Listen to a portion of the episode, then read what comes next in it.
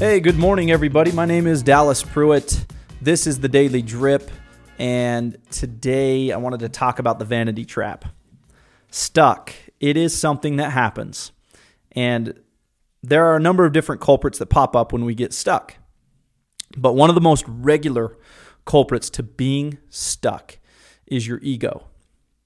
Ego is the enemy, like Ryan Holiday states. Great book, by the way. If you haven't read it, you should grab it. Error we make, a mental error we often make, is we fall into this trap of vanity. We think that we know what people see and we think it's us that they see, meaning the amount of likes, the amount of shares, the amount of money in our bank account, right?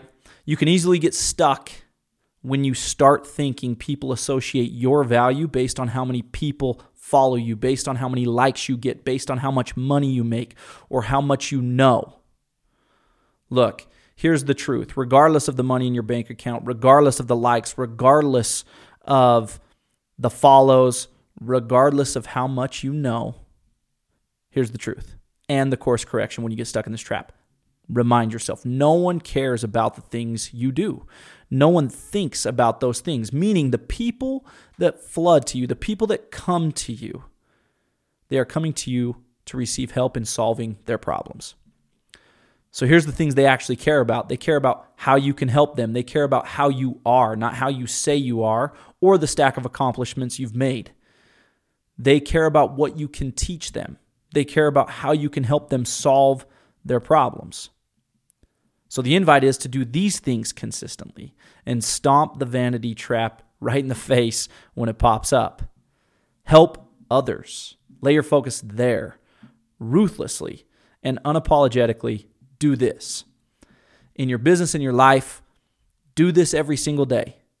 And again, today's invite is when you get caught in the vanity trap, thinking others really care about that list of things that we address at the very beginning of today's drip likes, follows, money in your bank account, how much you know.